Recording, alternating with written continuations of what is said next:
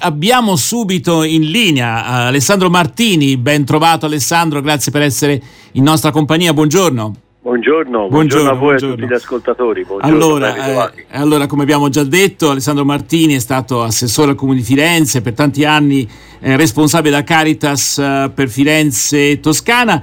Alessandro Martini, prendiamo in considerazione, come facciamo di consueto in quest'ora della giornata, i temi dell'attualità, prendendo spunto dai giornali. Vedo in grande evidenza, beh, intanto i venti di guerra che non cessano, anzi, anzi, Mosca schiera i caccia e le navi con armi nucleari, questo è quanto leggiamo sul Corriere. Eh, la Stampa dedica varie pagine su questi temi, le navi russe nel Baltico, Odessa, minaccia dal mare, questo in prima pagina. Pagina due, jet e navi nucleari russe infiammano il Baltico, offensiva già iniziata.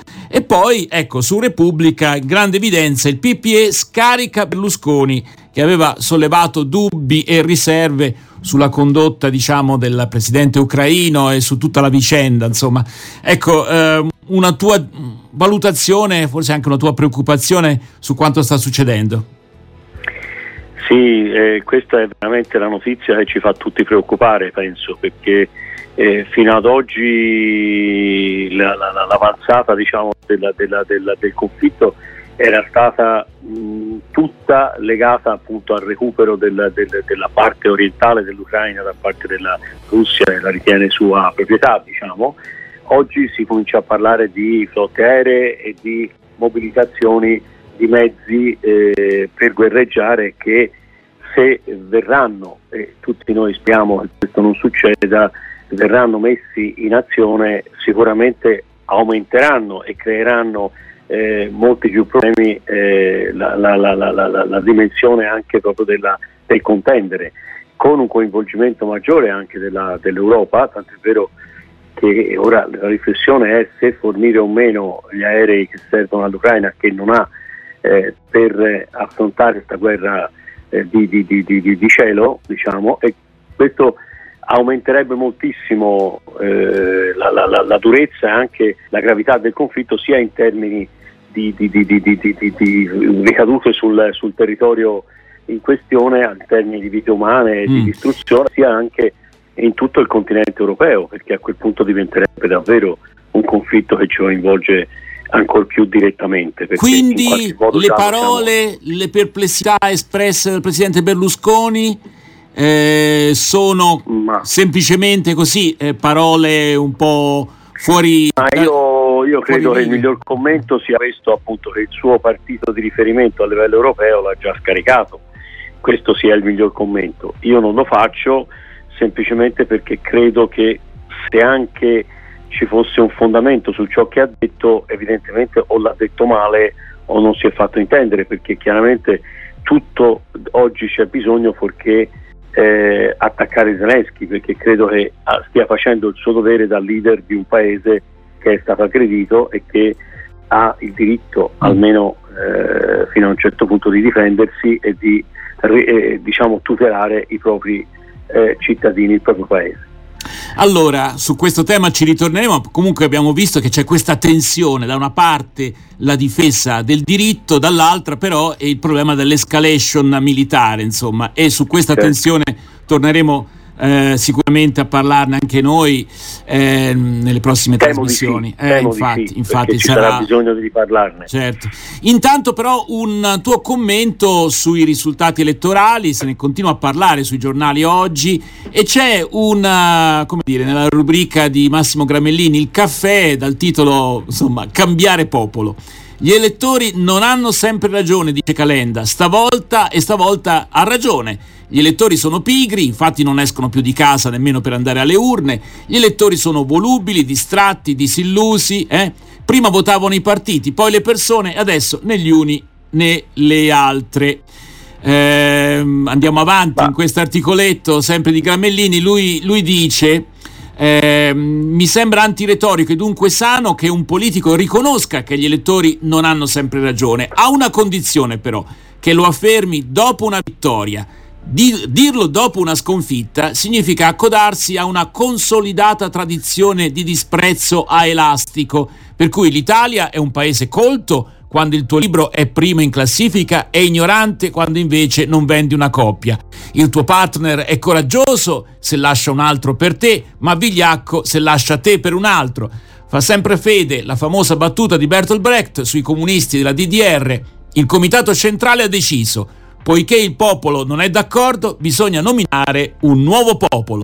E allora Gramellini sarcasticamente dice: spiace per Calenda, ma con la crisi demografica in atto non esiste un popolo di riserva a cui rivolgersi, dobbiamo accontentarci di quello che abbiamo. Un commento di Alessandro Martini. Ma Gramellini è sempre molto sì, pungente ed efficace e anche molto chiaro nella sua analisi.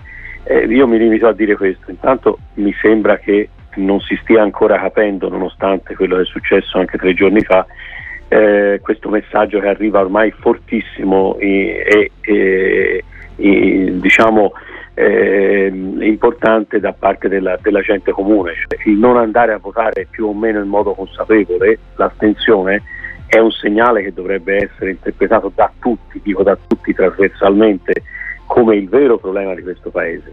Quando manca la partecipazione al voto, manca il senso della, della, della vita democratica, manca il senso della politica come motore della vita tutta, e dico la politica con la P maiuscola, eh, vuol dire che eh, si sta dando un messaggio, neanche poi così nascosto ma molto evidente, a chi in questo momento ha in mano le redini del, del potere, o che sia il governo o che sia l'opposizione, cioè della serie sta sulle poltrone e non vuol rendersi conto che intorno Eh, gli stanno facendo terra bruciata con questo gesto. Il non andare a votare, ripeto, si parla di sei cittadini eh, elettori su dieci, il che vuol dire che chi è andato a, a governare le due regioni, in tutti e due i casi, chiunque sia, appunto, non è un problema di persone, governa con il cinquantuno per cento del quaranta per cento. Eh, fate voi un po' le considerazioni e i, i conti alla mano, e quindi vuol dire che è stato legittimato da una minoranza. Qualcuno potrà dire: vabbè, responsabilità di chi non va a votare, ha fatto la sua scelta, certo, ma questa scelta vuole essere in qualche modo ascoltata, perché una democrazia, qualcuno ha parlato anche di democrazia minoritaria, una democrazia che non si regge sul consenso della maggioranza vera del, dei propri cittadini, una democrazia mm. diciamo, per voler bene usare un eufemismo, debole. Ecco, ma la responsabilità non è soprattutto di un'opposizione che non riesce in qualche maniera a, a mobilitare ecco, i suoi elettori innanzitutto, e quindi c'è una sorta di disincanto, disillusione, no? Sì, questo è un problema più specifico. Mm. Eh, in ogni paese democratico c'è chi governa e chi sta all'opposizione, questo è diciamo pacifico. Il problema è che chi sta all'opposizione in questo momento, eh, o che era al governo, anche perché nel Lazio la quella che da oggi farà l'opposizione è la parte che governava, quindi vuol dire che ci sono dei problemi anche di altro tipo, ma quello di cui mi, mi è chiesto ora è, è, è un problema del problema, nel senso che eh, la, la, la parte diciamo dei progressisti di questo paese, il centro-sinistra cosiddetto in modo ampio, eh, ha dato prova più volte di essere diviso con i loro motivi. Probabilmente coloro che hanno fatto queste scelte eh, le, ne risponderanno, spero perlomeno, ma è un centro, centro-sinistra diviso, con alcuni partiti, vedi il partito principale di questo di questa centro-sinistra è il Partito Democratico.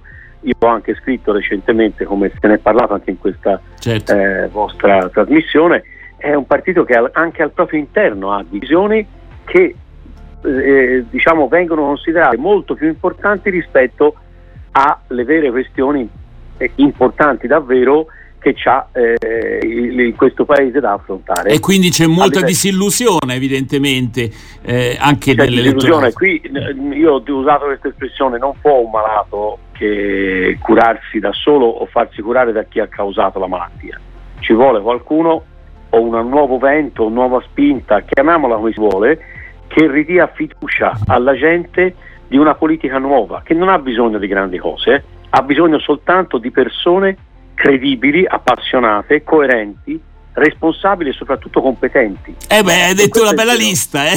Hai fatto una bella lista di qualità.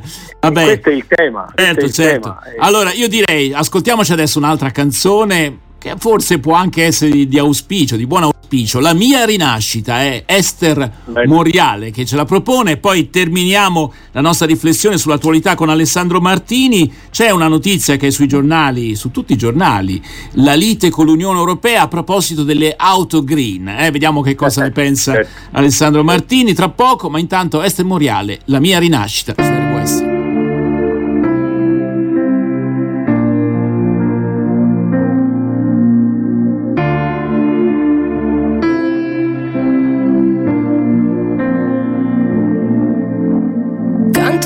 Bassa voce, ma vorrei gridare. Troppi anni che ha lasciato dentro al cuore le parole, e non permetterò mai più a nessuno di scoraggiarmi. Mi hai donato questa voce, adesso canto per te.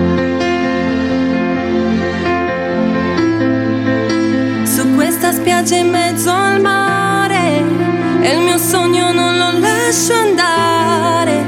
È il momento di farmi strada e di avanzare. Questa mia voce nessuno la spegnerà. Il tuo progetto è la mia rinascita. È un cielo aperto che hai disegnato per me. È un mio sogno e nessuno lo brucerà. Il tuo progetto è la mia rinascita. La porta aperta che nessuno chiuderà.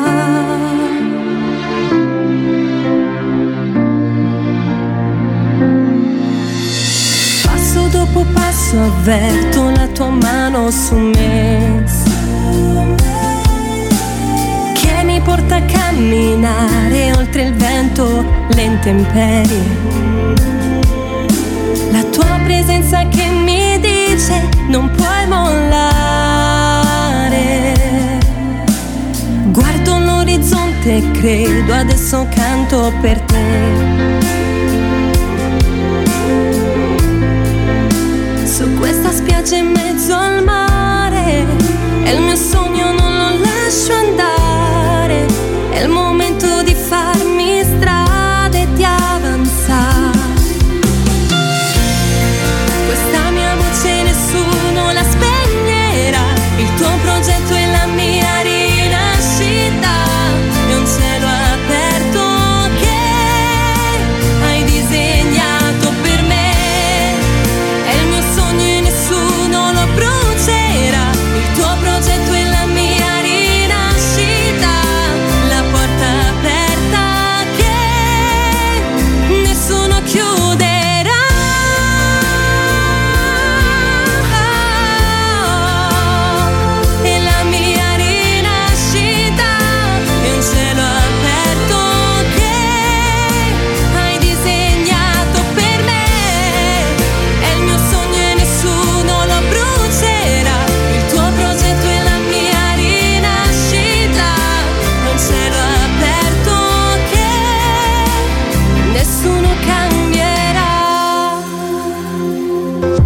Esther Moriale, La mia rinascita su R W S. Torniamo a parlare con Alessandro Martini, prendiamo in considerazione alcuni temi che troviamo sui giornali. Eh, vedo che su Repubblica in grande evidenza una fotonotizia, reportage dal terremoto, viaggio in Siria nel dolore senza fine. C'è una foto dove si vedono alcuni siriani che scavano le fosse per le vittime del terremoto del sei febbraio. Purtroppo aiuti arri- che sono arrivati eh, scarsi e tardi. Eh? E, e credo che questo sia forse un altro dei temi su cui dobbiamo interrogarci e vergognarci, ecco, come a livello di opinione pubblica internazionale, perché insomma eh, i problemi politici sono stati superiori rispetto all'esigenza della solidarietà nei confronti dell'emergenza, insomma. Non so cosa ne pensi tu, eh, grandissima Alessandro. tragedia, grandissima tragedia e purtroppo una tragedia che, che, che, che si è abbattuta su territori che già sono martoriati, già sfortunati da, certo, da, certo. Da, da, da, da guerre, da scontri mm. veramente inverosimili e quindi anche da grandi difficoltà economiche. Allora, le cose stanno un po' cambiando, nel senso che gli aiuti finalmente stanno arrivando, ma certo eh, molta gente lì dice sì, però si è arrivati tardi, molto tardi. Purtroppo, ecco.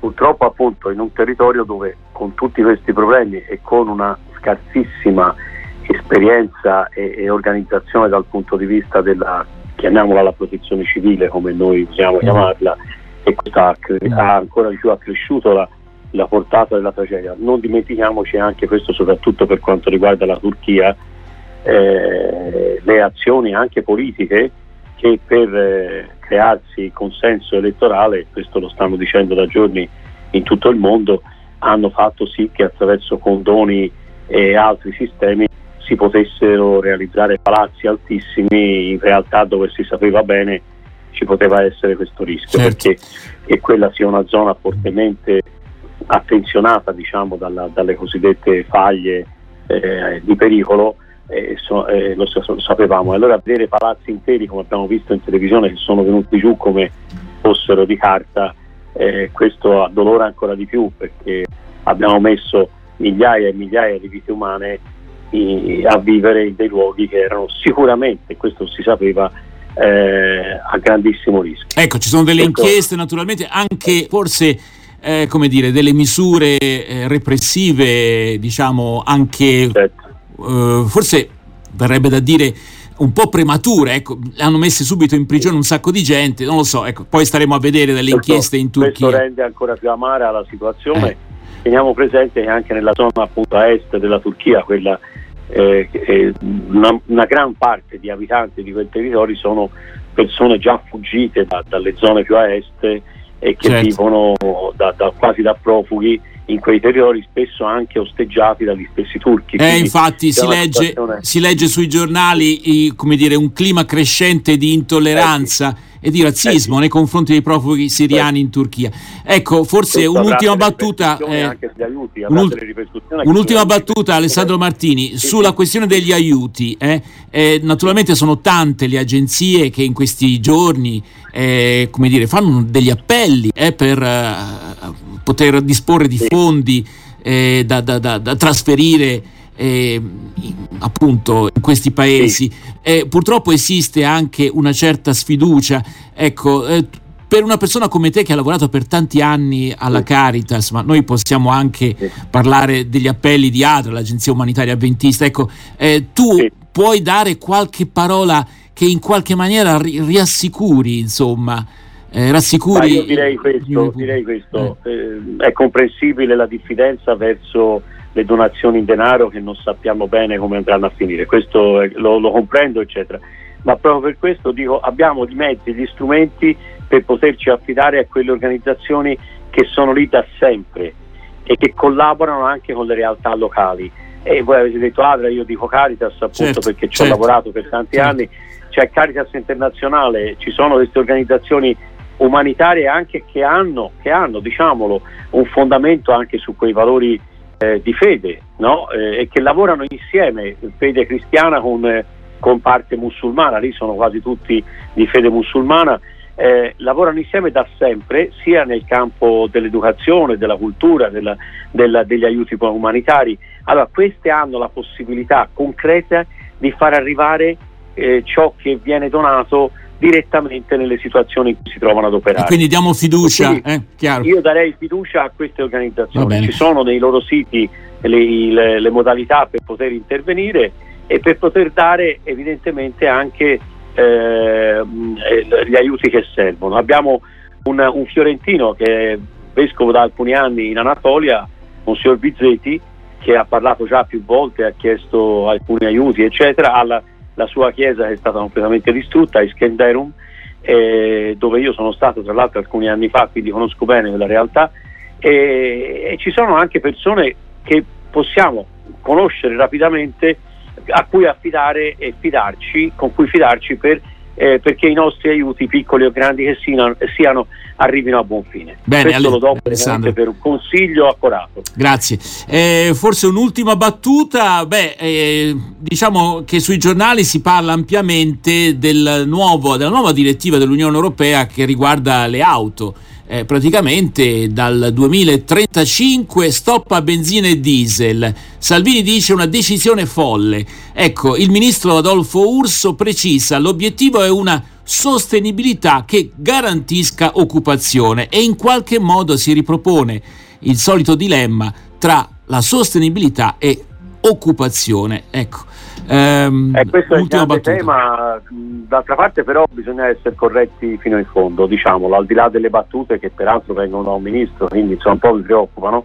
Eh, il Parlamento europeo credo abbia ratificato una decisione che era, non dico da, da, da qualche giorno, ma da mesi almeno, eh, ormai data quasi per certa, perché sapevamo che la maggioranza del Parlamento era in questo orientamento. È una scelta quasi obbligata da, da questa situazione e, diciamo, di inquinamento e di, di grandi problemi portati anche dal, dal, dall'uso dei, dei, dei, dei, dei, dei motori eh, a scoppio, e, e l'Italia, diciamo, anche qui è leader perché sicuramente ha delle teste e dei cervelli che fanno ricerca non da ora ma da sempre, ma è fanalino di coda nel sostenere e dare il massimo aiuto e sostegno a questa ricerca, e accanto alla ricerca nel avere il coraggio del cambiamento, del cambiamento anche proprio della propria rete e infrastrutture di, di, di, di, di, di, di, di lavoro e quindi di imprenditoria del settore. Dobbiamo fare il, no, il mea culpa, come si dice, eh, e metterci allo, al lavoro subito, perché Parlamento europeo, non Parlamento europeo, il prossimo futuro da qui a vent'anni ci porterà a un cambiamento radicale della, della, della situazione rispetto all'uso dei mezzi di trasporto e di movimento. Questo lo sapevamo, lo sappiamo e lo dovremo accettare come una strada possibile per non morire tutti eh, da questo inquinamento che sta piano piano sempre di più eh, coinvolgendo negativamente la nostra vita. Alessandro Martini, grazie davvero per questo tuo intervento di oggi, e a risentirci presto. Grazie, grazie a voi, buona giornata, buon lavoro.